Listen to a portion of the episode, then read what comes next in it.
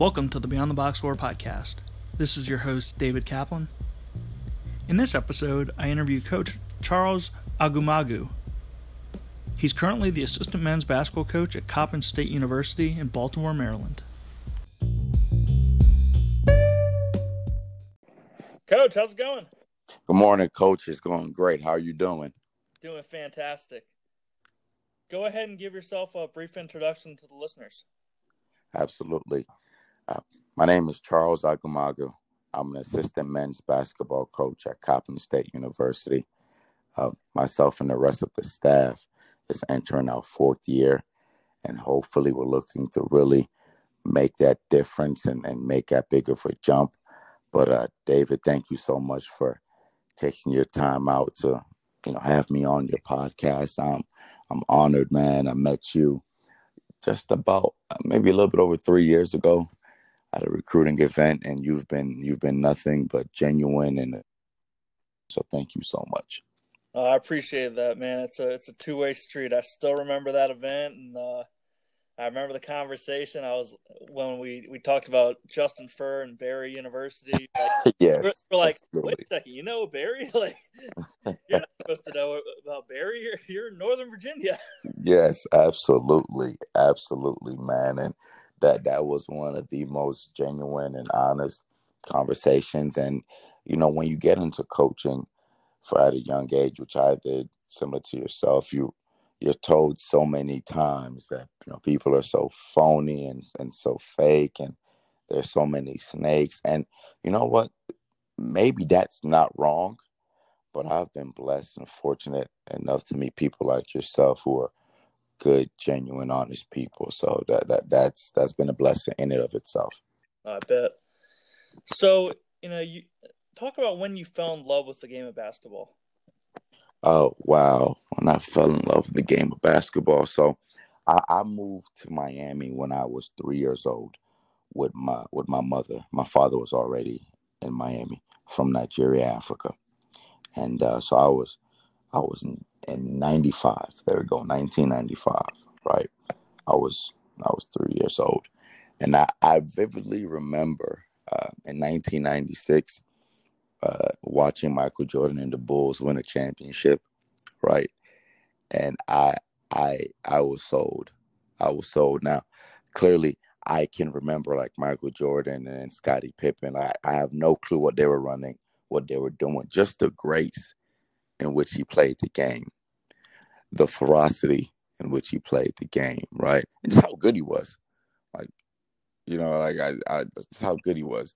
Like I, I, was four years old, and I just I was watching how good he was. My mother, um, excuse me, my father was an avid, right, Jordan fan. So he he'd have me sit there with him and watch the game, and I was like, wow, he's really he's really good. he's he's really good. And in, in that four, I, I knew like, wow, that that's that's kind of what I want to be a part of. Now, don't don't don't get my words twisted. I'm still a LeBron James fan through and through. That's my guy but but in, in 96 watching you know the nba finals with, with, with my dad kind of it kind of sealed the deal for me okay uh you know so you mentioned you're born in nigeria what brought you to the united states you know what opportunity that that my parents had not just for themselves but for myself for myself excuse me and my future siblings. Um, you know at the time I, I was their only child and it, it was just a, a very rigid and, and tough economic climate in Nigeria at the time, and things have gotten better, but you know it's it's still relatively tough, and just the opportunity that the United States presented, you know, the, the opportunity to go to school and earn your, your secondary degree, right, as well as have a fair shot or a fairer shot, I would say, at having some type of means to provide for yourself and your family. So I, I, I couldn't thank my father and my mother enough for being able to leave not just their home city, their home state, their home country, but their home continent. You know, and I kind of got just a little grasp of that when I left Miami to move to Baltimore, and and I was 24 at the time, but it wasn't like I was I was leaving the country or the continent. You know, it was I was moving cities, and it, I, I knew how big of an adjustment that was. So I, I couldn't thank them for that sacrifice and opportunity. Oh, no doubt. Now, so you, basketball was your first love. You, you weren't a soccer or football guy, being from the area. Yeah, you know, again, like I said, I love. I left the, the country when I was three, so we're still relatively young, right? So being in the states, basketball is, is the more prominent sport. Like I get it, fo- football is on Sundays, right? But like basketball is usually always on, right? So I'm I'm an avid Miami Heat fan, and uh, you know watching the, the, the Bulls in the finals. So yeah, I'm more of a basketball fan. Now don't get me wrong, I, I love soccer, right? I, I, love Cristiano Ronaldo. That's my guy. Um, I remember the, the Brazil the Brazilian teams who were loaded with studs in, in the World Cup, like they had studs. Um, football, now, now you have to understand, I'm I'm a Dolphin fan, so football football has had it has had its down times in Miami. in Miami, so like I, I dabble in football, but but not not very much. Okay, fair enough. So you know, talk about growing up in Miami, and then also uh, you know playing basketball. What was your recruitment like? So, you know what, Coach? Actually, you know, playing playing basketball in Miami, and just being from Miami, I wasn't I wasn't like I didn't really have I didn't have any recruitment to be to be completely honest with you, and it wasn't because you know I was some hidden gem and coaches missed me or things of that nature. I was just I was an undersized guard, right, who could get to his spots, but didn't really put any pressure on the defense as far as spacing the floor. Uh, I was an okay passer, not not the greatest passer. So you know, if if you're an undersized guard and you you can't really put too much pressure on or space out the defense, you have to be able to just slice and dice the defense like like you see a Rajon Rondo being able to do.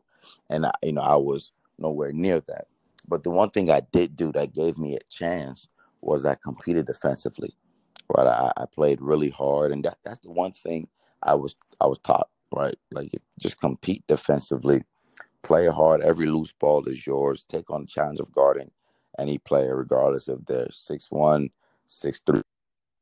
Like just take on that challenge, and and I believe that the state of Florida is really known for producing athletic players, right? But players that play incredibly hard, players with a motor, right? And and that's one thing I had. I had a motor, and that motor allowed me to be able to, to be a preferred walk on you know, at Barry University, and uh, it, it's it's taken me thus far, right? Because although the role is different from player to coach, right, the motor isn't, right? The the, the ability to want to be able to do everything I can do to help us succeed at Coppin State is still there. So, you know, to, to answer your question, being from Florida and playing basketball in Florida didn't necessarily hurt my recruitment right? But it, it helped me understand that you have to play hard, right? Because you see some basketball players from Florida, not, they might not be the most skilled, and I've come to understand that. But one thing you can expect is an as an athlete, someone who has a ton of upside, but someone who's going to give you everything they have as far as their motor goes. Oh, definitely. So, you know, I didn't realize you were preferred walk on. So, yep what was the did you have a relationship with any of the coaches prior to just showing up on campus and going yeah absolutely absolutely so um, i'm going into my this is the summer going into my senior year of high school and uh, my high school coach from ninth from ninth grade on was coach michael bradley right who is still an assistant coach at barry today and uh, one of my former teammates actually committed to Barry. His name was Emory Bennett, right? So Emory Bennett committed to Barry. He was a year older than I was. So he was the class of 2010, committed to Barry University. That summer, right, the summer of, uh, yeah, the summer going into my senior year, Coach Bradley took an assistant coaching job at Barry University, right? And again, I, I, I had a relationship with Coach Bradley for going on four years, and uh, you know he he coached me and I I played for him so that he could vouch for my character and and my work ethic, so that that made things uh, a lot a lot easier. Okay, So you know, talk about your four your four years, uh, you know, at Barry.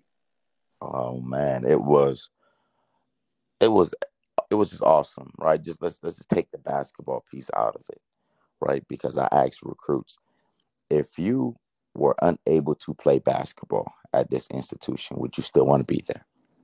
Right. And the, the question for me was undoubtedly yes at Barry University. Right. It wasn't too far from home. Might have been 20, 30 minutes from my house that I grew up in. But just the people that I've met there, right? And and the people that I'm still close with today. And not, not just even the students. Let's just talk about staff, right? So I'm coaching college basketball now, which is awesome. But my advisor as a freshman, or my advisor, she was my professor as a freshman at Barry University, helped me get connected to the the former athletic director now at St. Thomas University. Whereas that's the place where my first mentor, Coach Patrick Gayle, was the head coach who hired me, who then in turn pushed me to look for, you know, division one opportunity where I got was able to link up with Coach Dixon and, you know, four years later I'm still at Coppin State. So it's it, it's it's like a web. You see what I'm trying to say? Mm-hmm. So so literally Barry, without me even knowing it or being able to foresee it, saw all of like just put all of those things into fruition, right? And my experience was awesome. And then you bring, you bring in the basketball piece, and it could my coach, it couldn't have been any better, right? To be able to set records as far as most win totals, right? To win regular season championships and compete for conference championships and you know, my senior year, be able to play in the Elite Eight. It was just, it was, wow, it was unbelievable. It was really unbelievable and, and something that I will always cherish. And my teammates and I still are very close to this day from the time I first got there to when I was a senior. And even the class, the classes after me, you know, we're still close. And it's just, it's really, you know, I, I can't take coin the phrase brotherhood because we all know that's Duke University, but it, it's really a family, truly truly, truly a family. So I got to ask, you being a Miami Heat fan and yes, uh, going to Barry when you did, did you ever cross paths with uh, Shaquille O'Neal? I know he graduated. yeah, one of his like hundred degrees. Uh, you know, while you were there, do you ever uh, cross paths?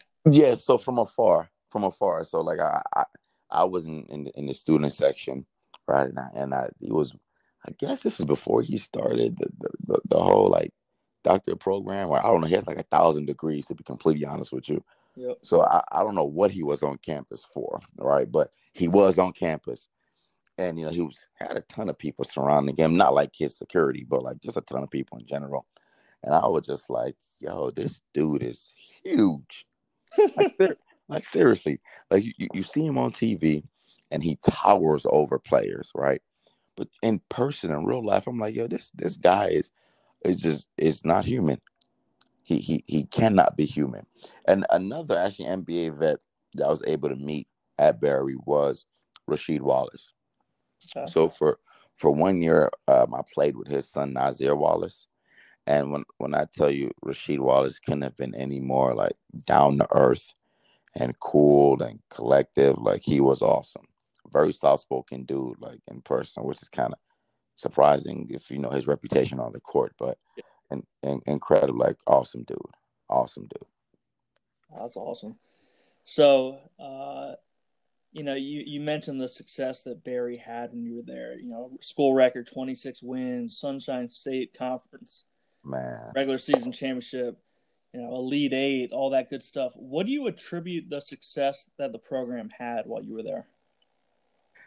To culture, culture was the building block was was the foundation right? There were things that coach estes allowed and there was things that we all knew was a no-go. You know there were things that there was an expectation of excellence right? Like we expect like we went into games expecting to beat this team by 20 and expecting to to blow them out not not necessarily trying to embarrass them but expecting to impose our will but we were only allowed to have that mindset because of the way we worked right on and off the court right it was culture like like Coach Estes made it known this is what we do. This is Barry University basketball. This is how we carry ourselves on and off the court. We don't curse around women, right? We're not doing that. Like if, if he was to have to curse us out, and we had you know some athletic trainers were in the gym and they, they had to be young ladies, he'd ask them to step out. You know, like that that that was how he carried it. Coach Fur made it known like we're not sagging our pants, we're not wearing any uh we're not wearing hats indoors, we're not wearing shades indoors. We don't wear jewelry in practice. We tuck in our our our jersey. But in practice, we don't skip class. We go to class. Like we had, they had class checks, and if we weren't in class when we needed to be, there was consequences. So it was a culture, it was a foundation, right? Of this is how we're going to do things, and th- th- this is how we're going to go about handling our business, right? And if you can't do that or you refuse to be a part of that, then you're at the wrong place right? Because uh, like like we've talked about before, I believe culture wins, right? Sustained culture wins, and you recruit to that, and uh, you know that that takes you further than talent because if you have talent without a culture, guys run amok and, and do things that aren't aren't what you want your program to stand for. So I can un- undoubtedly say the culture. No, I couldn't agree more. You know, so you staying close to home Yes. Was your family able to come to most of your games?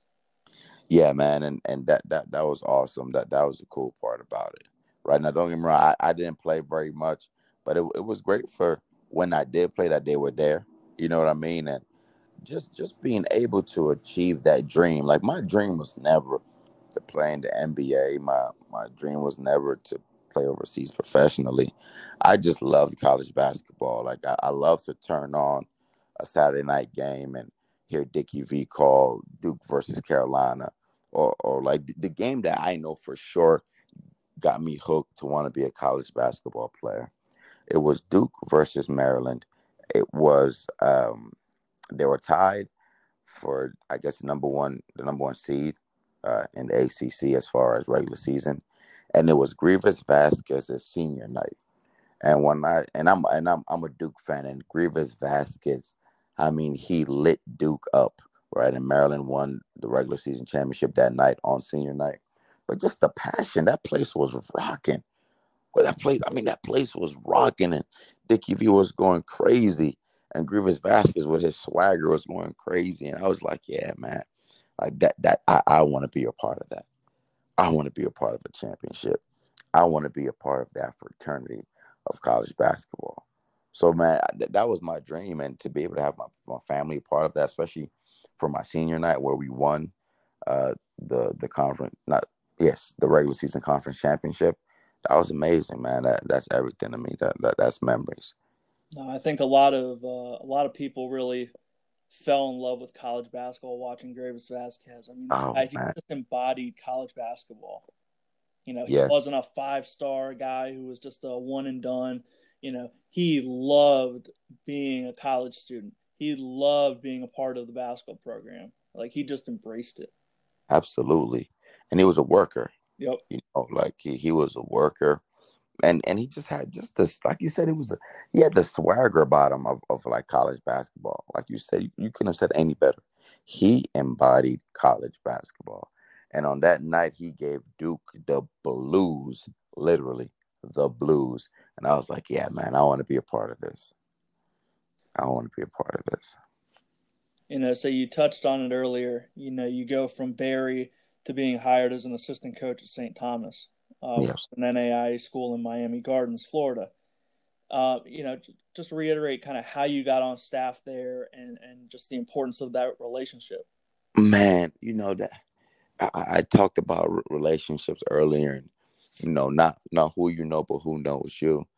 Uh, you know, God, God was just, and uh, not just was, but was and has been incredibly faithful, and and a huge key in my life. And uh, so, it, I'm entering my last semester, right in college. So, uh, for my degree, at least my last semester, I had to find a 12 credit internship, right. And as I mentioned earlier, uh, I believe she's a doctor now, Dr. Leslie Nixon, um, you know, got me in contact with Mrs. Courtney Todd, who was a former athletic director at St. Thomas University. And, uh, you know, I, I was able to be her intern, right, in order to get this degree out of because I knew that the ball is going to stop bouncing after the spring semester, right? When, whenever we lose in March Madness, the ball stops bouncing for me. And I was okay with that, right? But I wanted to be a part of athletics. I still wanted to to be ingrained in athletics. That's a career that I wanted to be a part of.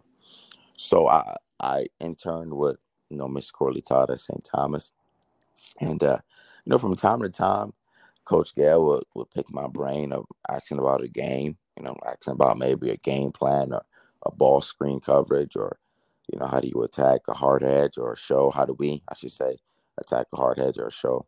And you know we, we just have like casual conversation, casual nothing like nothing too deep, but like casual basketball conversation and as my internship wound down, you know, I started to get nervous because I'm about to graduate and, uh, you know, I, I, don't have any job opportunities, right? And uh, I went to school for four years, man, and there's no way, and, and I say this with all due respect to, to any, uh, you know, grocery line workers, there's no way that I'm going to be packing groceries at Walmart after doing a four-year degree at a private institution. No, sir. That's not going to happen. Right. So I expressed that worry and that fear and that anxiety, you know, to my mother.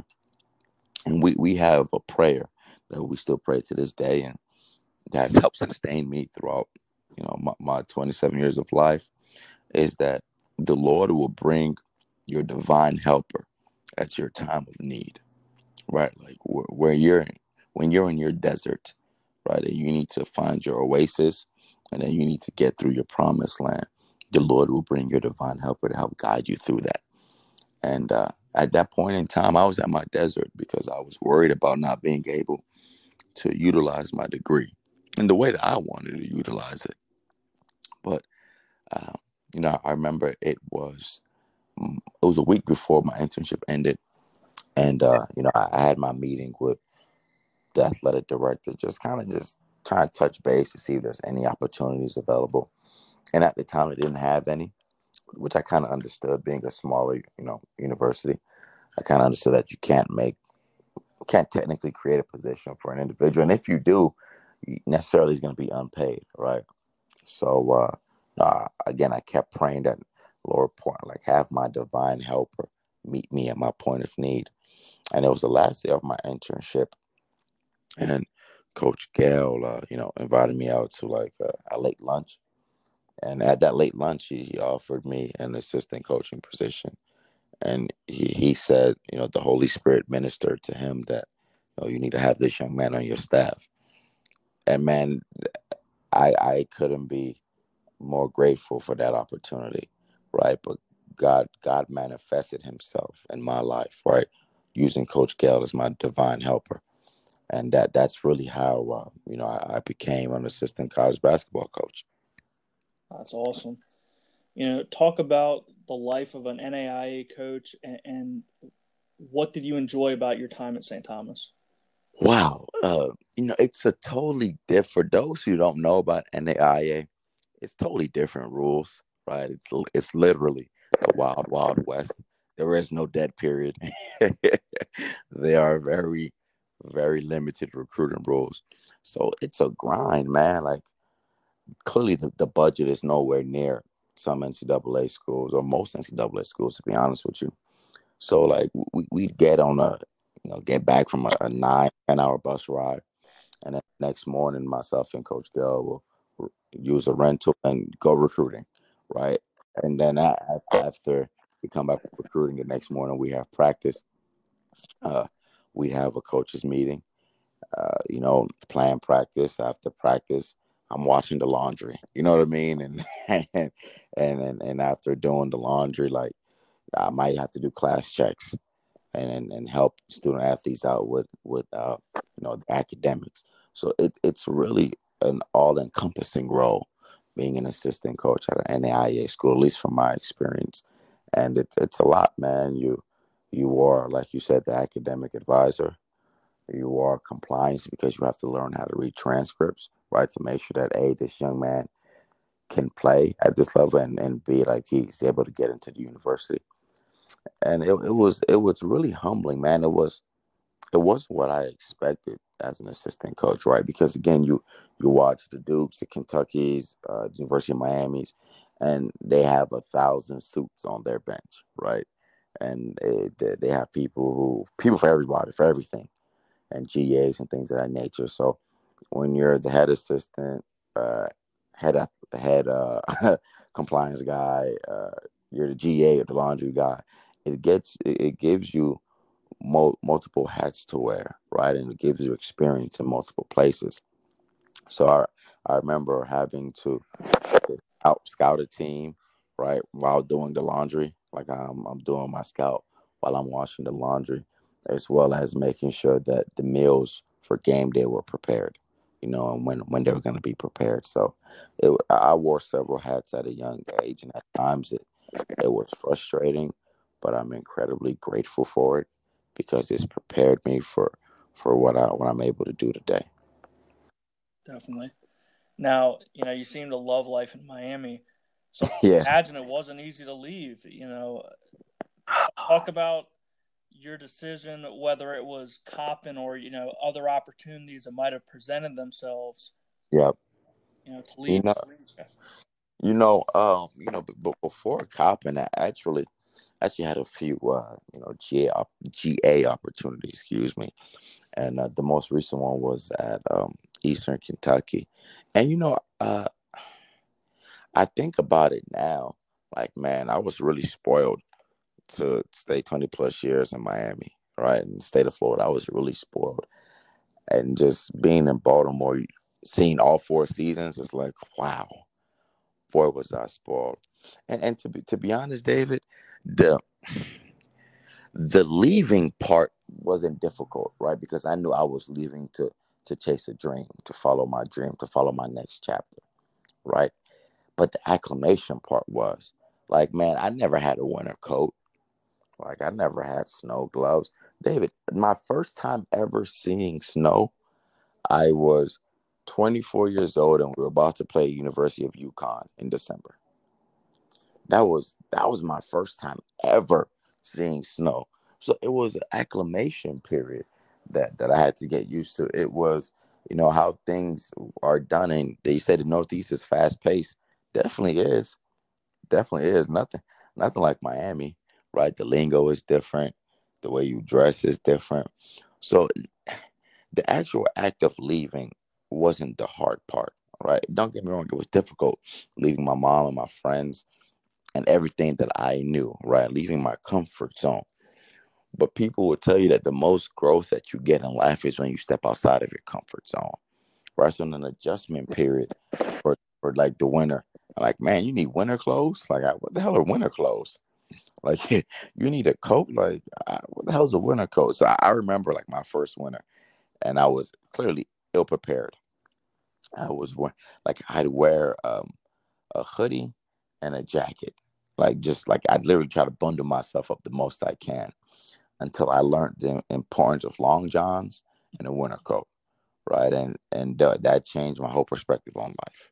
So it was just an adjustment period, man. It was it was different to say the very least. It was different. So you know the University of Maryland legend Juan Dixon hires you yeah. originally as the director of basketball operations. Uh, yes. First takes over at Coppin State how did you connect with him and and what was that first conversation like man um so again this god manifesting himself in my life right so after our first season at st thomas university my first season i would say um, you know we, we win 20 games we lose nine we were ranked in the naia top 25 polls multiple times twice as high as fourth we beat um, a couple ncaa d2 teams and you know we we had a successful season. And uh, you know, I had my end of the year meeting with Coach Gayle, and Coach Gayle told me like, Coach, I believe there's something greater for you in this business. Know, I, I don't plan on bringing you back next year because you know I want you to get to that Division One level and get on anywhere you can, whether it's GA, DOBO, whatever, whatever. Get on and any way you can. and you know then started the search to be you know Division One GA. And uh, as I mentioned earlier, I had uh, an opportunity at EKU that didn't didn't pan out, and the story really started to pick up traction uh, when I, I went to Florida State for a couple months, right, to work their summer camps. It was you know working at summer camps as well as an addition an audition, excuse me, for like a GA spot, and it was awesome, man. It, it was it was it was awesome. Met some really great coaches, uh, Coach CY, um, Coach Dennis Gates. I even was able to have a few one-on-one conversations with Coach Hamilton, and uh, you know I see why they win. Right, I see their culture. It's it's ingrained in everything they do. It's unbelievable. So kudos to, to Florida State and those guys. But uh, you know, I I felt like I was going to get that GA position. I, I really did. I felt like I left an indelible mark but you know, unfortunately, I didn't get into into the grad program. Like I didn't. Again, I'm I'm wide eyed and bushy tailed. I, I get my four year degree. I did. I took a couple of master's courses at Barry, but like I never, I never took the the, the GED. Is it is it GRE? It is. It's Is it GRE correct? GMAT. Yeah. I, I, I never. Yeah, I never took. I never took that. Right. So, uh, it's it's my last my last week at Florida State and uh, their then director of ops, who has moved on, was like, you know what, man, like you, we can't help you get into school. Like you have to get into school. So I go online, look at the requirements. I'm like, oh, GRE. I'm like, oh, I have never taken that. Right. All right, cool, whatever. I I apply for for the first GRE test when I get back to Miami. Bro, when I say that was the hardest exam I have ever taken in my life. Now, mind you, I'm ill prepared for it. I didn't study. It was literally four hours of staring at a computer screen. I'm like, yo, this is unbelievable. This is this is unbelievable. So it goes without saying, like my, my test scores aren't high enough, and I don't get accepted into uh, FSU's grad school, and I'm I'm I'm disappointed, of course. Like I'm sad and I'm I'm downcast, but my mother my, my mother tells me like, yo, man, you gotta, you know, pick yourself up, keep grinding, keep working, keep believing, keep praying. And and I told her, I said, maybe, you know, maybe maybe I do have to, you know, pay my dues a little bit longer at St. Thomas University because you hear guys say it all the time. Pay your dues, you know what I'm saying? Do what you gotta do, pay your dues, blah blah, pay your dues. And when I said that pay your dues statement to my mother, you know, she looked at me very sternly and she said, Well, if your Lord and Savior already paid it all, then what are you paying? What dues do you have to pay? And, and when she said that, that that that was just so deep and it gave me like second energy. So it was the last recruiting like it was the last recruiting event of that summer. Um, summer of 2016, I believe it was. And um, it the event was at actually at ESPN Worldwide of Sports in, in Orlando, right? And uh, you know, Coach Gayle got me a rental, uh, got me a hotel room, and I went to Orlando with the sole purpose of just introducing myself to as many coaches as I possibly can. I had my business card, and I went there just just to you know try and make an, an impression on some people, right? Try to give them the cliff notes on Charles Agumagu with my energy, with my attention to detail, right? With, with just just seeking an opportunity, regardless if it was if it's paid or unpaid, just seeking an opportunity. And uh, you know, in Orlando, I was able to speak with and, and talk to 60, 67 coaches. And the first, actually, when I parked my, my rental car, was Phil Gaetano, who's a former assistant at Coppin State. He's now at Merrimack College. And uh, he was the first person I was able to exchange information with and, and speak to. Humble young man, great dude. Um, and from Phil Gaetano, I met 66 other coaches.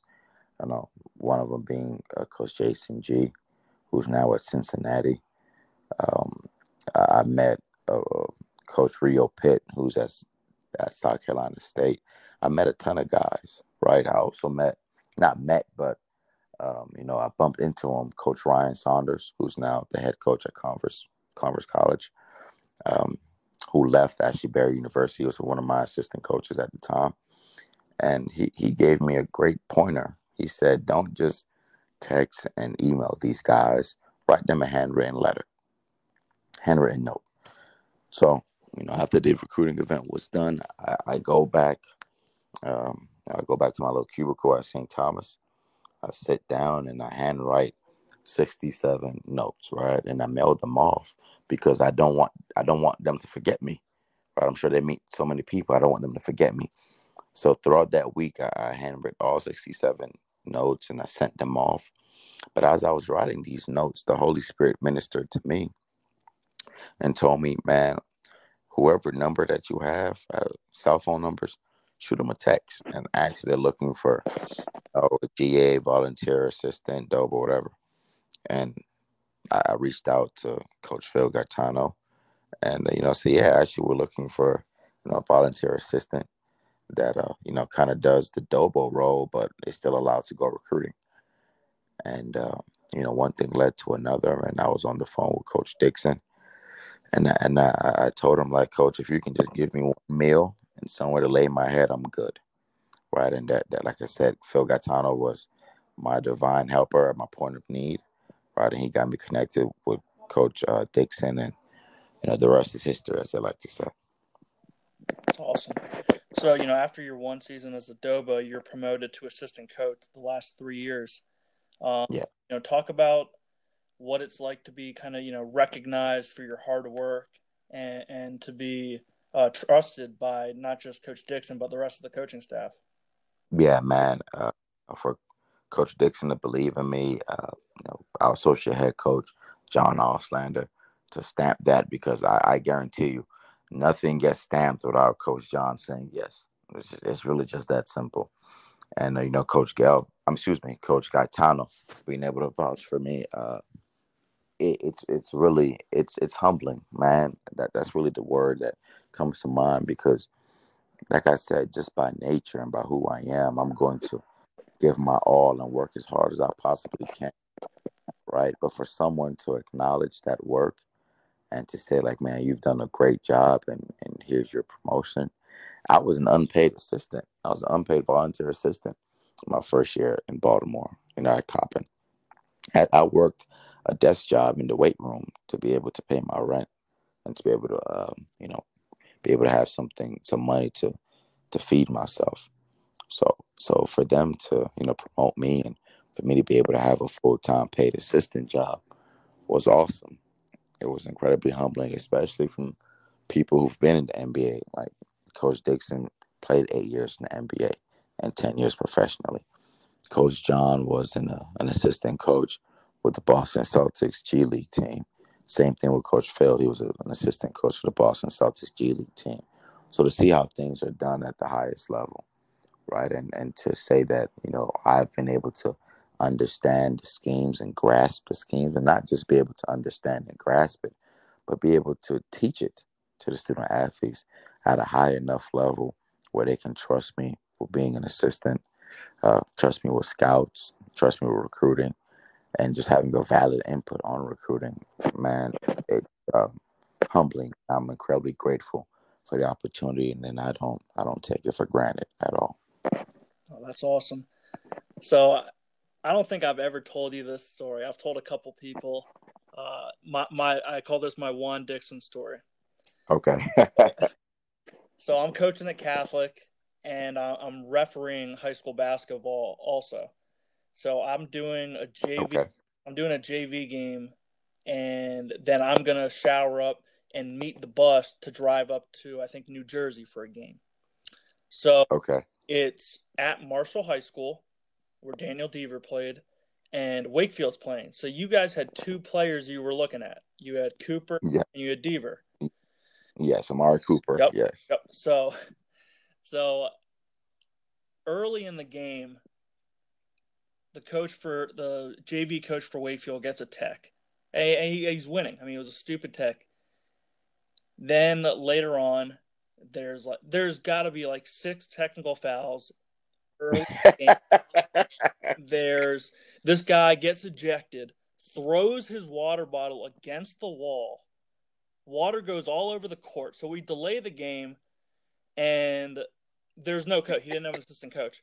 So eventually, this guy who just got named an assistant at Bishop Ireton, uh, Trey Ford, steps in. They like yeah. two or three people step in as assistant coach because they had the freshman game that was going on in the, the small gym finished. So he came in. I mean, it was it was a total crap show. And so after we shortened halftime and, and I I get back in there for the third period, who's sitting in the corner? Juan Dixon. Juan Dixon yeah. and Coach John.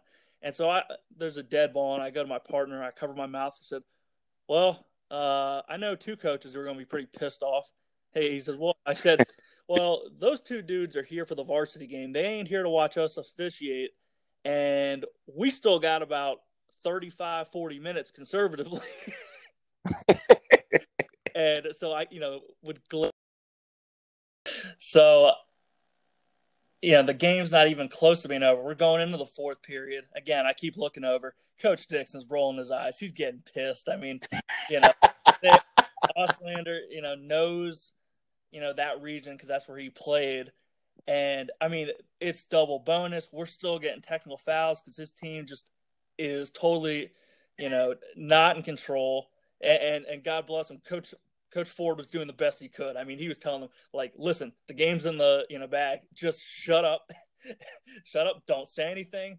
Don't high five each other. Just you know, let the clock run out." Yeah, just leave it alone. So the game ends. Some referee wants to you know give me advice, and, I, am being as polite as possible, saying like, "Listen, I I'm open to as much you know feedback as possible," and, and it was all positive feedback.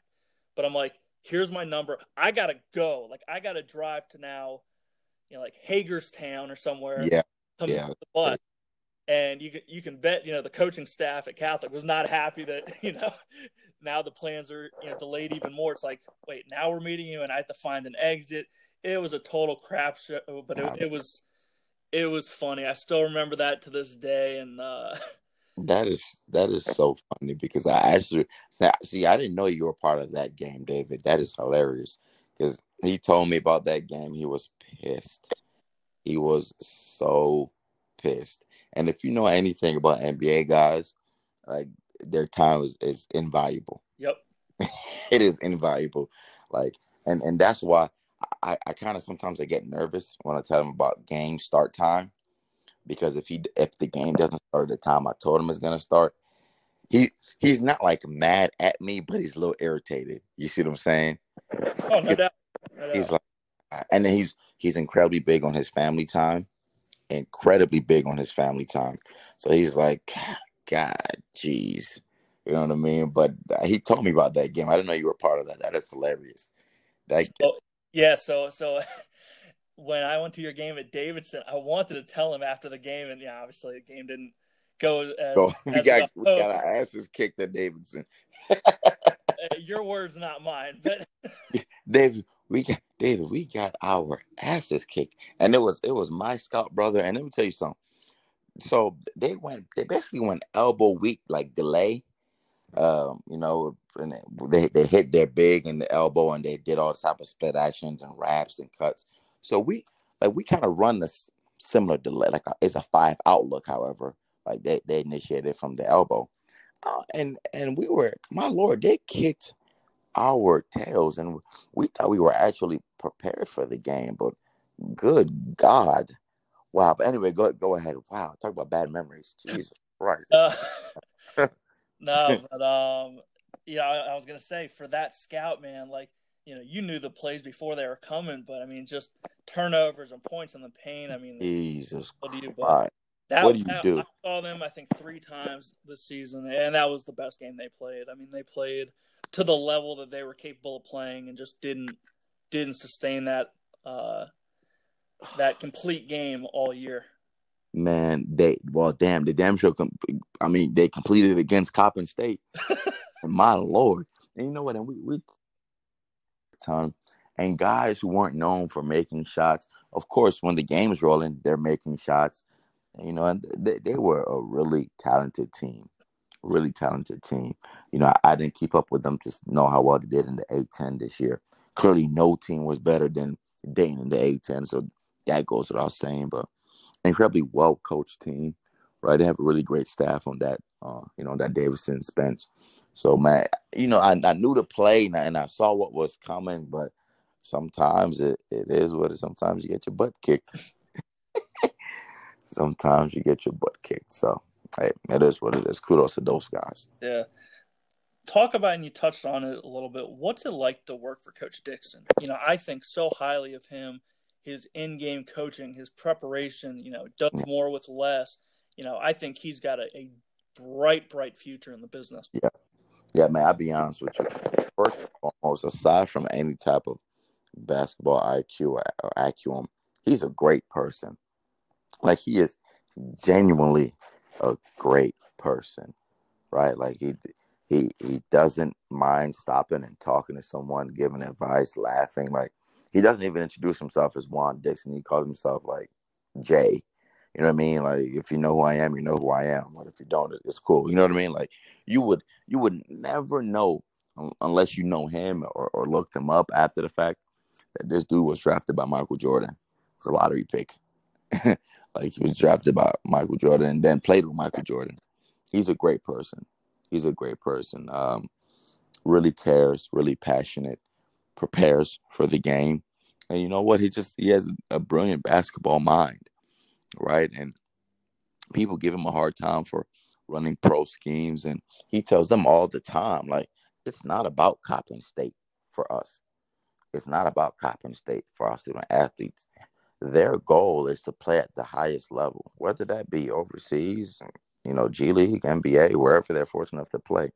So we want to give them a brand of basketball that translates. How many how many five star recruits do you, do you know that get drafted and fall off all the time, right? Because they have no clue how to play on that level, right? And not even just offensively, defensively, they have no clue how to guard. Training camp, training camp's like three days, three or four days. You see what I'm saying? So like you have three or four days to show to a staff that you know how to guard, you understand terminology, and you can adjust on the fly. And that's one thing he does. He prepares our players for the next level, both on and off the court with his experiences. So he's he's a I mean guy to, to work for. Like not doesn't doesn't like uh watch you work, doesn't critique everything you do. Like of course has his preferences and make his suggestions, right? And you take that to heart because he's your he's your head coach, he's your boss. But doesn't micromanage, like doesn't want you in the office at 8 a.m. and you can't leave till 7 p.m. Like does none of those things encourages us to hang out with our girlfriends and fiancés because he's very big on hanging out with his family. Like he he's an incredibly laid back guy to work for. Just get your work done, make sure you do it correctly, and let's execute the game plan. That's great. Now, whose job is it to get him those bang drinks? I saw him pounding two of those on game day. What what flavor? I mean, I saw they were like pink or purple or something. What flavors does he check? so, uh, you know, Coach Christopher Hayes, Coach Chris is our director of basketball performance, and he just goes above and beyond the, the Call of Duty, and those those bang energy drinks just give Coach Dixon another edge, right? He's already fired up on the sideline, but to give him another edge. And the flavor that you saw was, I believe, the cotton candy flavor. Yes, that's it. Cotton candy. Yes. and that's actually his favorite flavor. So Coach Chris, Coach Chris makes sure that it's either in the can or in his personal, his being Coach Dixon's personal water bottle. Okay. So yes, it's Coach Chris's job. He's our director of basketball performance. He does he keeps us all hydrated because I never realized until my first ever coaching coaching uh, coaching the game, my first ever time coaching the game, excuse me, how dehydrated you can get on that bench.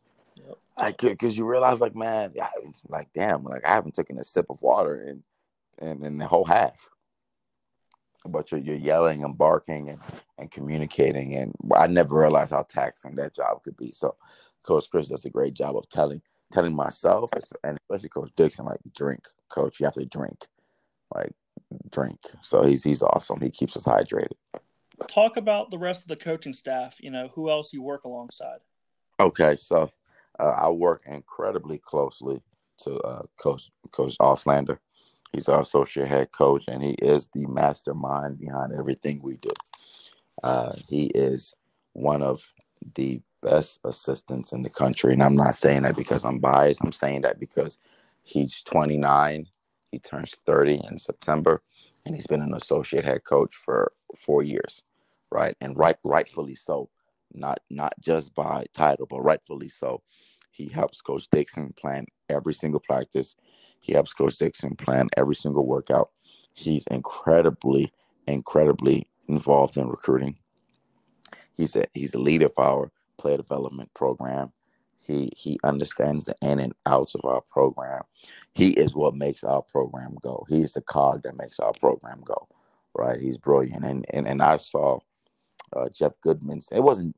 It's not necessarily Jeff Goodman's top MEAC assistants. I guess he polled twenty other assistants, and that's that's the list they came out with. And I'm just gonna chuckle about that list, and that's what I'm gonna say I, about that. Bro, I was. I'll say it. I was shocked that he wasn't on there. I'm not saying top assistant in the conference, but I was mm. surprised he wasn't on there. I was like, wow. So John, and I wasn't even tripping about myself. Not like John Auslander isn't on that list. I, you know, and I, and I chuckled, and I, I get it. It is what it is. Cool, but to the victor goes the spoils, and we just have to do a better job of of winning games, and then they'll take notice. But that that that's a different conversation. Nonetheless, Coach John is a, he's brilliant. He's a mastermind, and he's an awesome person to work with. We have fun, we laugh. Like he, I've learned so much from him, just about watching the game in a different scope, watching the NBA game a different scope, like seeing how we can improve our players' development and get them ready for that level. So he's awesome. Um, I mentioned Coach Chris, who's our director of basketball performance. He's literally my best friend on the staff. Like he's he's my he's my best friend in Baltimore. To be honest with you, that's my guy. He he gets me right in the weight room. He gets my diet right. He um you know he's able to hold me accountable for when he feels like I'm I'm not doing the job that I can be doing. Um, he is he wears so many hats. He's like our director of ops as well, low key, because of like his involvement with planning meals and reaching out to the hotels that we're staying at to make sure that you know they have a non-pork option for our guys to eat, you know, and that they can keep breakfast open a little bit later so that our guys, since we're getting to town so late, that our guys can sleep in a little bit longer. Um, I work with a former player as well, Lucian Brownlee, um, who actually takes the role of director of ops and he's just awesome, man. To to watch Lucian's growth, to coach him for two years. Now this will be his second year on staff. It's awesome. Very soft spoken young man, but uh, he understands the schemes offensively and defensively. He understands like the type of character guys that we're, we're trying to to bring in. He and he also just has a post for the locker room. Being a former player at Coppin State, right? He has a post for that locker room, and he's a great a great asset when it comes to demonstrating moves and finishes because he's still incredibly athletic and can finish and play at a high rate. Now, there's one more guy that we're adding to the staff as an assistant that I can't speak on, huh. but but but once once you hear that announcement be made, you're gonna be like, "Whoa, that's big time." So high high level guy, played four years of divisional basketball at a high level, played 15 years professionally at a high level um, from Baltimore. Um, coaches uh, over, over overseas or coached overseas for a few years. Coach coach a very good uh, overseas team. So uh, you know I, I I can't I can't say the name yet. You know how HR goes, but you, you he's going to be a great addition to our staff. That's awesome. I know that uh, you know we talked about you know the first time we met that you know all D ones aren't created equal you know, for sure. budgets, as far as staff. Uh, I know that you guys, you know, kind of operate with a smaller staff per se. Yeah. Um. So I, you know, I've always said you guys do more with less uh, than a lot of schools that I've seen. And you know what? And, and I, I saw a little back and forth on Twitter, maybe last week or the week before last. I believe it was it coaches changes, chain coaches changing account or whatever, whatever account that was. And uh, I I kind of chuckled, man, because again, if you just if you see the record, right, you of course you have all bad things to say, oh, in their third year, they only won 11 games and things of that nature. But if you know the uphill battle that we have to climb, right, and I'm sure it's different at every other school, but if you know that we are the main source of revenue for our athletic program and we have to bring in 750K in non conference games, if, if you knew that, you knew that most of our games are, are buy games, right? If you knew that I'm able to get that much money and more while still being able to have two home games in the non-conference, you give us a pat on the back, right? If you knew that we've increased our win total every single year, you give Coach Dixon a pat on the back. If you knew that the four non-conference wins that we had this year is the most Division One non-conference wins in Coppin State men's basketball history, you give Coach Dixon some more credit, right? If you knew that those 11 wins are the most wins, all being Division One wins, right, in almost two decades at Coppin State, you give Coach Dixon more credit because again, like we had double digit wins. It's the first time they've had double digit wins since 2013, right? And in 2013, they weren't all Division One double. They weren't all Division One wins. You see what I'm trying to say? So pe- people don't give Coach Dixon enough credit. People don't give Coach John enough credit because they're too busy looking at the numbers, right? But if you look, if you look closely enough, and actually knew what you were talking about, you realize having guys like Koby Thomas come into Coppin State, Andrew and Aaron Robinson come into Coppin State, right? Being able to keep a player like DeJuan Clayton, right, at Coppin State, right? Being able to bring in a recruit like Anthony Tarke, right, to Coppin State. Being able to bring in a Sharif Knox to Coppin State. Being able to to bring in a Keenan Sarvan, who who guys, you guys, you want to talk about a unicorn at 6'10, 6'11, can shoot the lights out can pass the ball. You want to talk about a Justin Steers, right? Who, when playing for Philly Pride, had the whole world in, in his hands, right? And he was an all, all rookie team performer, bringing them back to Coppin State. I truly believe Coach Dixon and Coach John don't get enough credit, right? Because they're so busy looking at an 11 and 20 record. And it's okay. We, we, we, we let them sleep. They, they don't know what we have to go through. They don't understand like the budgetary constraints. They don't understand like why we have to play so many bye games. They don't understand that we beat a Loyola Chicago team who has four four players from their Final Four team. Right? They don't understand that we beat a JMU team by 20. We beat an ECU team by 20. Right? And we should have had more than four non-conference wins, but we did get bit by the injury bug. But they don't understand that, right?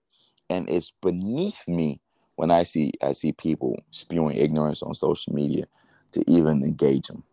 All I do is I bookmark it, note it. Don't worry about it. Uh, Jeff Goodman, uh, I know it's not. I know it's not technically your opinion, but whoever you polled, don't worry about it. It's noted, and it's all good. It's bulletin board material. I mean, yeah, it's it's all good. All noted. All noted, my brother. All noted. You know the success you guys had in the non-con, which like you said, you guys don't get the luxury of scheduling not three non-division one games. We don't. Yeah. You know, take that into account. If you put that in there, take three losses away. And exactly. I mean, like we we we see, we see teams, and it's, and I'm not gonna say any names. Schedule uh, the the worst of the worst NAIA schools, right? Schedule schedule uh, some really bad D two schools, right? Have the nerve to to beat them by 40 and and say, oh well, you know, we, we have 15 wins. Well, you, you played three cupcakes. If we if we could have played those three teams, we'd have we'd have 14 wins. Yeah, go go play a division two with max scholarships. Don't go play one with two. Yeah, yeah, don't go play one that that's in a in a poor region that that has eight scholarships. No, no, go play go play Barry at Barry right? Or, or hell, have Barry come to you, right? Go go play, go play. Uh, excuse me, Nova Southeastern on a neutral floor. Yeah, like play play those guys. like go, go, play those guys, right? Like and and and see and see what they can do. Pay pay Belmont Abbey. Yeah, play play those guys. So, eh, and then and then just just the luxury of we don't have a football team, right? So that's why we're we're actually bringing so much money, right? So like you guys have a football team that's bringing in X amount of money. You guys have certain certain donors who can bring in X amount of money. We don't really have that on a high scale, right? So we so yeah, man. I just I I laugh because the person wearing the shoe know where it, it fits the tightest. Yep. So so we get it, and then think about it. We only have two assistants. It's Coach Dixon and myself and Coach John are the only ones that that do scouts. come on, like imagine that turnaround. Yeah, no, I mean that, that's that's insane. Talk about the success that you guys have in the non-conference and how it carried over into MEAC play. Or how it didn't, to be honest. you guys still increased your win total in conference. Absolutely, absolutely. But you know what? Uh, the non-conference, what what I can say was when everybody was healthy, right? We were incredibly deep, right? We played ten guys consistently, and those guys bought into their roles, right? And we knew like we're gonna face adversity every night because the team is paying us a hundred thousand plus hotel rooms to go get to, to kick our asses. That's, that's just what they're doing. They're not paying us for a close game.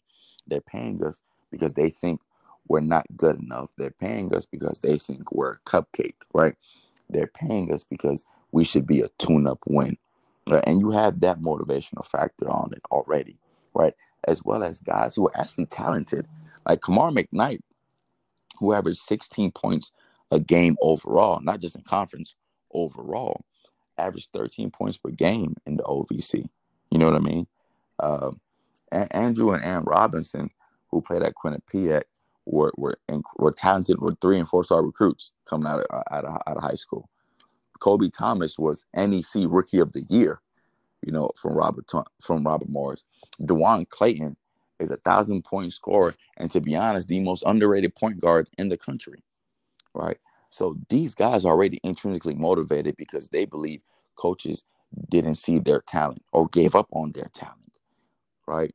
So being able to face that adversity together being able to be in that foxhole together, being able to be 10 players deep, right? And understand that, hey, you might not need to be scoring X amount of points this night, but we need you to guard the best player because you match up with them better. That translated into conference because we know that anybody can beat anybody in conference, right? You have to be just as locked in as you were with the JMUs of the world, with the with the uh, Pacifics of the world, with the Montanas of the world. You have to be locked in the same way with Norfolk, right? And A&T and Central and FAMU, right? And Morgan and Howard. Like you, your focus cannot shift because you believe that those players aren't as good as the ones that you play in non-conference. That's not the case at all, right? And those and those coaches are prepared and they, they know what you like to do. They've had 15 games to see what you like to do. So once we got rolling, uh, you know, we, we, it really got rolling. We ended the year on a three game win streak, and we, we were incredibly hyped to play Norfolk at Norfolk for the first game of the MEAC tournament. We were hype. It couldn't been it couldn't have been a better matchup for us to get our first win against Norfolk. So we we we, we were hyped for that, but you know, God had other plans, and that's okay. Uh, that's, that leads into my next question. You know, typically one team wins their last game of the season. Yep. Fortunately, yep. with you know, you were one of the teams that season uh, ended early because of COVID. Yes. How difficult was it to not know what could have been? Oh man, um, it's it still sometimes it bothers me at night, and not just for me personally as a coach, but for those seniors. Right, I, I feel for those seniors, for Aaron and Andrew Robinson, for not, and Kamar McKnight as well. Excuse me, for not for them not having a chance to play their way into the NCAA tournament because we, we we were on the road, three in a row, all on the road, mind you, three in a row on the road, and uh, we we were we were playing one of our we, we were peaking at the right time, right, and we thought that we could give anybody anybody a run for their money, regardless of, of who you are, and uh, you know the thing with our staff is we we respect we respect every other staff, but we fear no one. We fear no one. We we understand that you know North Carolina Central is the champs as they should be. Is it? I believe there's a three-peat. All right, great job by Coach Coach Moton and his staff. They do an amazing job of, of recruiting to their culture, cultivating talent, and winning. But if, if we had to play Coach Moton and, and and NC Central, we're ready. It's no, it's no nerves. It's no, oh man, you know they're the reigning champs. No, man, like it's basketball.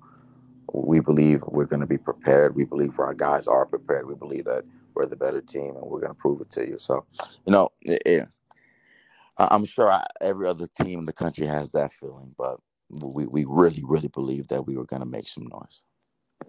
no question. You know, HBCUs have been soaring in popularity as of late. What, yeah. What are some of the benefits of attending an HBCU?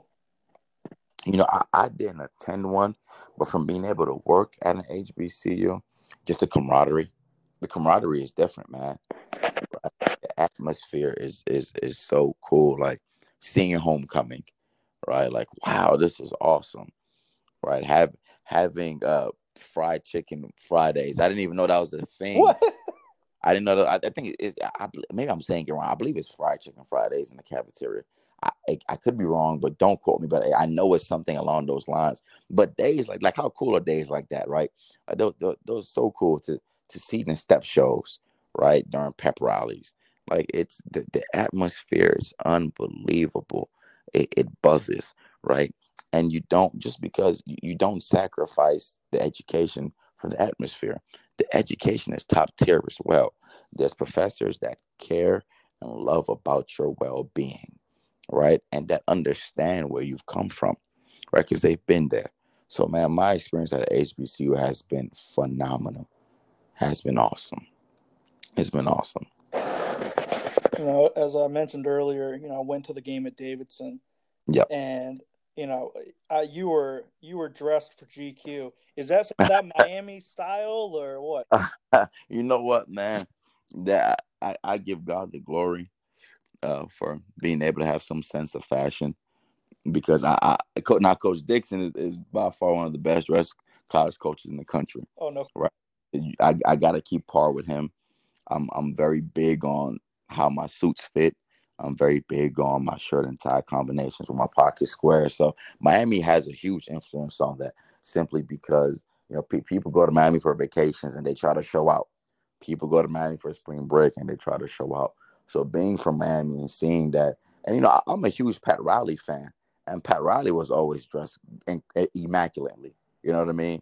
So like I just I I took little bits and pieces. I take little bits and pieces from Coach Dixon and kind of turn them into my style, man. But I appreciate you saying that. That, that that's one of my that's one of my dreams one day to be on the cover of GQ. Oh, dude, I'm telling you, you were high major, five star, uh, power, power five dressed. that's high level. That's high level. I appreciate that. That's always the goal, man. Dress, dress, dress for the job you want, right? that's the goal. That's always the goal talk about uh, some of your coaching mentors, even even you know people that you didn't necessarily yep. work for or play for.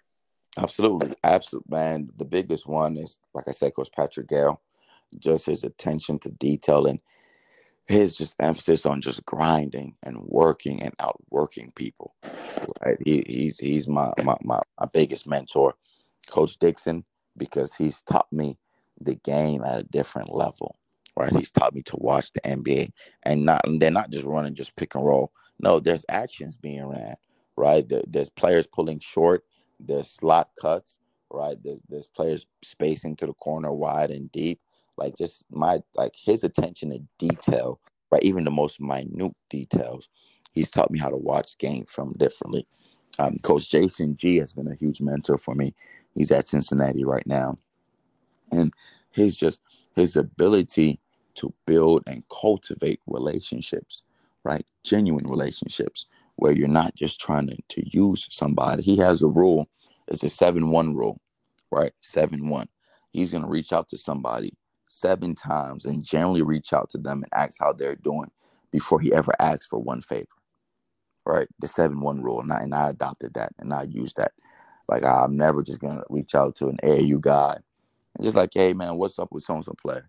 No, I, I, I randomly reach out to play to, to AAU guys, to, to even coaches that I've met, right? Like if it's something that I see that they've been honored for, like with the Jeff Goodman list, like if I see a guy that I know on that list, I screenshot, I congratulate them, right? I reach out to them seven times before I ever ask, hey, you guys, would you guys be interested in playing? You know what I mean? Like that seven one rule from Coach G.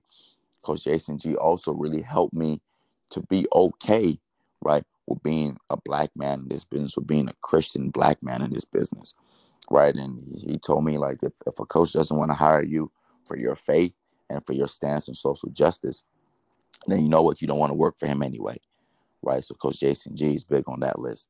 coach uh, Charlton Young, CY at Florida State.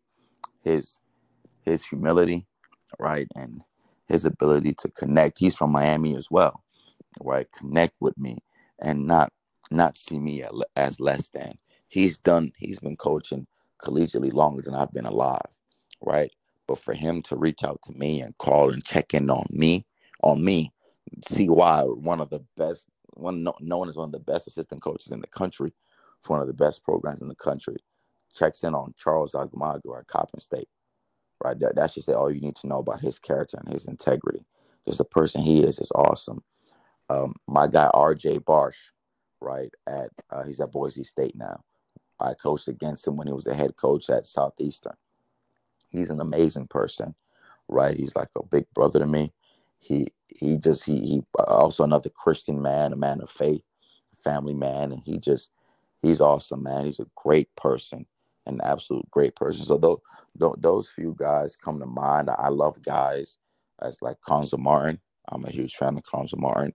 Again, another man of faith, another family man, another man that looks like me, a black guy that, that's a head coach at a Power Five school. I love. I'm blanking on his name. He's at Texas A&M. Uh, Buzz Williams. Here we go. Right, his energy, his passion.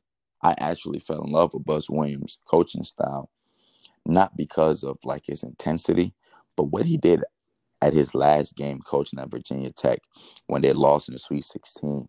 He he prayed for each and every one of his seniors and he poured into their lives for like six minutes, bro. And he knew each and every one of their individual stories, right? And and that moved me.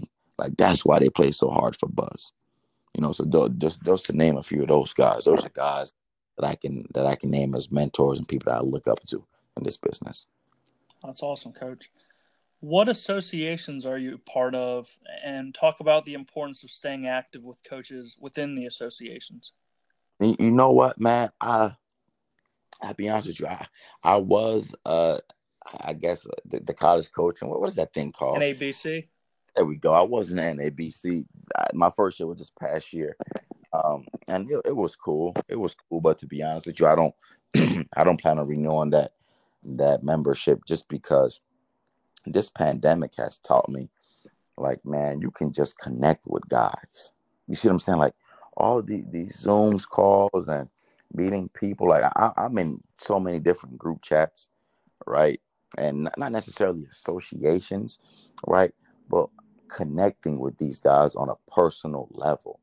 I've met so many new coaches that i've generally built a relationship with throughout this quarantine, and it wasn't because of any membership affiliation or, or any any type of any type of like association. It's more about me just being personable, right, and reaching out, and they reaching back out to me. The one thing I tell young guys who ask me about relationships, I said reach out, right, um, text, call, write letters, but then you start to have you have to start to build with those who want to build with you right? And I've met a ton of great people who want to build with me, and I as well want to build with them. So I'm not necessarily in any associations, bro. And I, I apologize if that's ignorant, but like my my phone book is my biggest net worth, right? Because I reach out to guys I haven't heard from in a while, like yo, what's going? on? And we just talk, man, just build a genuine, honest, and open relationship. So I hope I answered your question, man. But that's just kind of where I'm at with it. No, definitely. I mean, you kind of, you know, you get the, the same end result where you absolutely like-minded people, you know, who, uh, you know, uh, are on the same page about causes, whether it's social yes. justice or, you know, ball screen defense. You know, a group that you got you know, discuss that. So no, absolutely, definitely, you don't need to be in association X, Y, or Z to, you know, develop relationships and to, uh, you know, just talk hoops. Absolutely, absolutely, and it's just you know what I mean. Like you, you have to surround yourself with like-minded people. And I had I had um, a prep school coach call me yesterday. Where I have to call back. Poor job on me.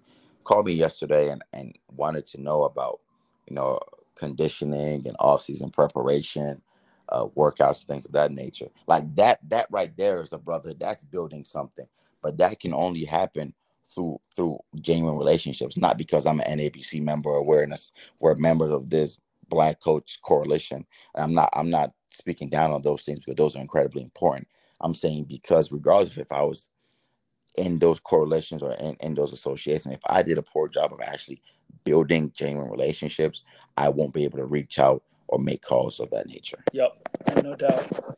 So we, have gotten to the segment I call start, bench, cut. I give you three things. You start one, bench one, cut one. Okay. Nike, Adidas, Under Armour. Oh, that is easy. I am starting Nike for a fact. That goes without doubt. I'm, I'm a Nike guy, true and true. I played for a Nike school. I work at a Nike school. The Adidas or Under Armour one is kind of tough. Now I have to preference myself, right? My first coaching job was at a, as an Adidas school, but Under Armour. I'm in the Under Armour state. Yeah, I was gonna say. I mean, Jimmy hasn't taken care of. Uh, yeah, his- yeah, he, he they have. So it's easy. Screw it. I'm starting Nike. I got I got a bench Under Armour and cut Adidas. Okay, okay, fair enough. Uh, Chick Fil A, Cookout, Burger King. Oh man, th- th- this one is easy. I'm cutting Chick Fil A because of their their stance on, on social justice and Black Lives Matter. Okay. Because, and I'm just I can touch base on that a little bit later. I'm cutting Chick Fil A out of there.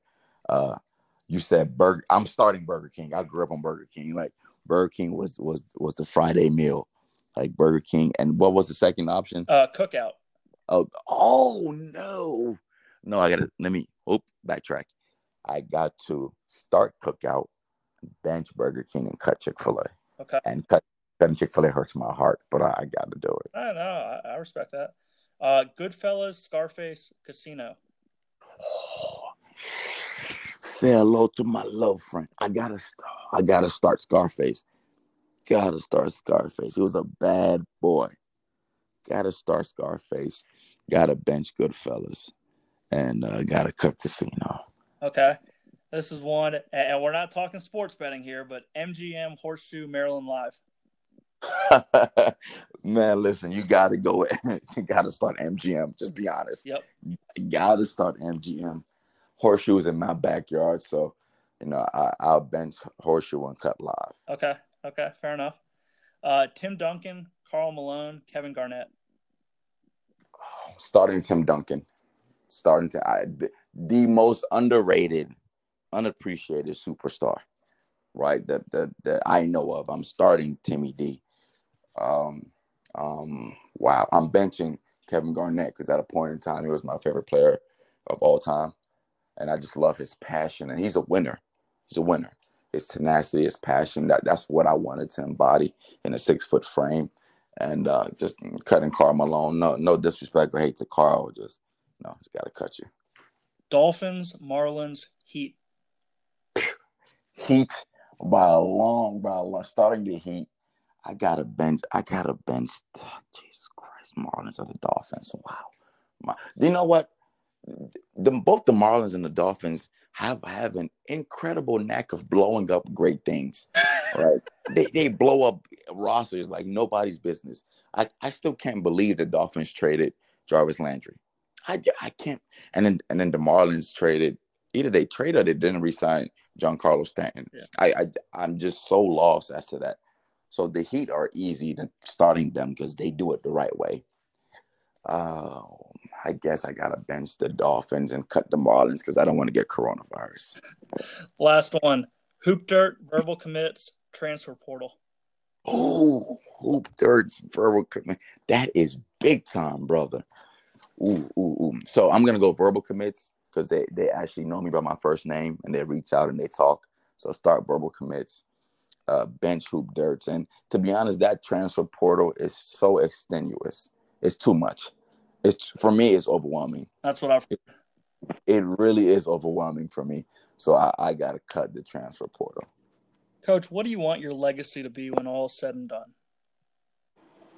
What do I want my legacy to be when it's all said and done? That I was, I was a coach that respected his players as, as men. I was a coach who understood that they're not going to be perfect, them being the players, but I want them to work towards perfection, not just, excuse me, not not work towards perfection, but work towards consistency, and not just on the basketball court, but off the court. Right? I want to be the coach that players don't even talk about the X's and O's, right? Because that that that should be a given.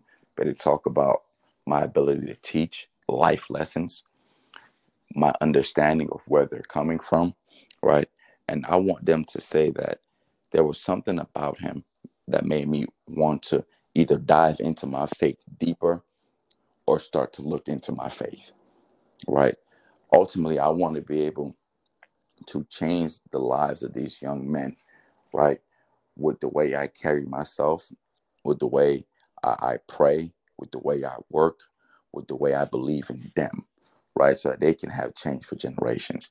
When it's all said and done and Charles Agumagu leaves this earth, I want my funeral to be vast and, and big, not because of the things that I've accomplished, not because of that's the way I want to be sent off, but because of the lives I've changed, because the lives I've touched. I tell all, all the players that we recruit, all our current players, that I want to be a part of your wedding, right? I want to be at your wedding. I want to see all the first baby pictures, the last baby pictures, right? I want to help you and your and your marriage counselor. Not saying that something's going to be wrong, but we all need guidance. I want to mentor you, right? And I just want to be a part of your life for as long as I'm able to be alive, right? Because if I only gave you a four year commitment, that shows how little I value. I value you, right? When you commit to Coppin State, when you commit to Coach Juan Dixon, Coach John Auslander, and Coach Charles Agumagu, you're committing to a lifelong mentorship, right? And I want to uphold that part of the deal. I don't I don't want to be known for for you know the, the guy that won the national championships, the guy that turns around Coppin State basketball, the guy yeah, that that's all going to be great. I really truly believe that I'm going to accomplish those things. I'm going to be a great head coach in the future. I'm going to be a great recruiter of character and young man. I am going to win games. I am going to go to NCAA tournaments. I am going to win championships. I declare those things and I speak them for Jesus' name. I am going to do all of those things.